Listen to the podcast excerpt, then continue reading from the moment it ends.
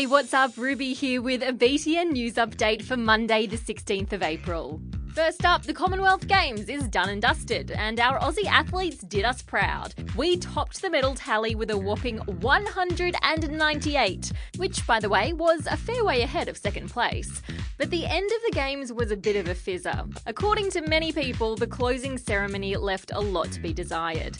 The traditional athletes' march wasn't broadcast on TV, the stadium was only half full, and a lot of people, including the athletes, left before the show finished. The last bit wasn't great. It wasn't right for the audience.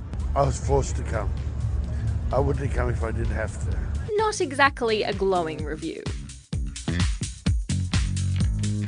Eating breakfast, lunch, and dinner is really important for growing kids, and it's probably something you take for granted a lot of the time. So you might be surprised to learn it's actually not something all Aussie children get to do.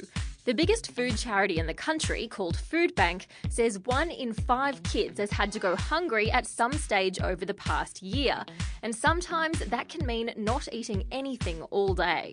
Foodbank says charities are doing their best, but the real change that needs to happen is making sure households get enough money for food by doing things like raising the minimum wage.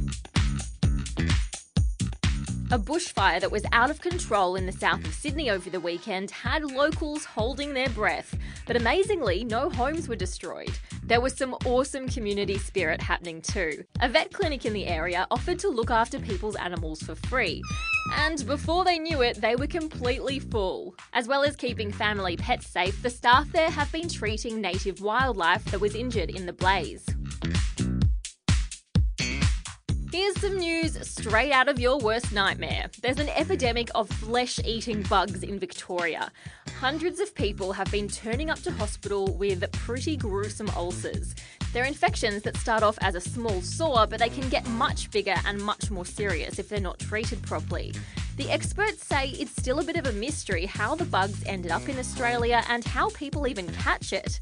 But what they are sure about is that cases are on the rise, and they say they need more funding for research into how the illness operates. Our Queen Bee Beyonce absolutely slayed this year's Coachella Festival. She made history as the first woman of colour to headline the event, and by all accounts, it was the best thing ever. She did a duet with her husband, Jay Z, and performed alongside the members of her former band, Destiny's Child. In fact, fans were so crazy about the whole thing, they renamed the festival Beychella. Actually has quite a nice ring to it. And that's all the news I've got for you today. I'll catch you tomorrow.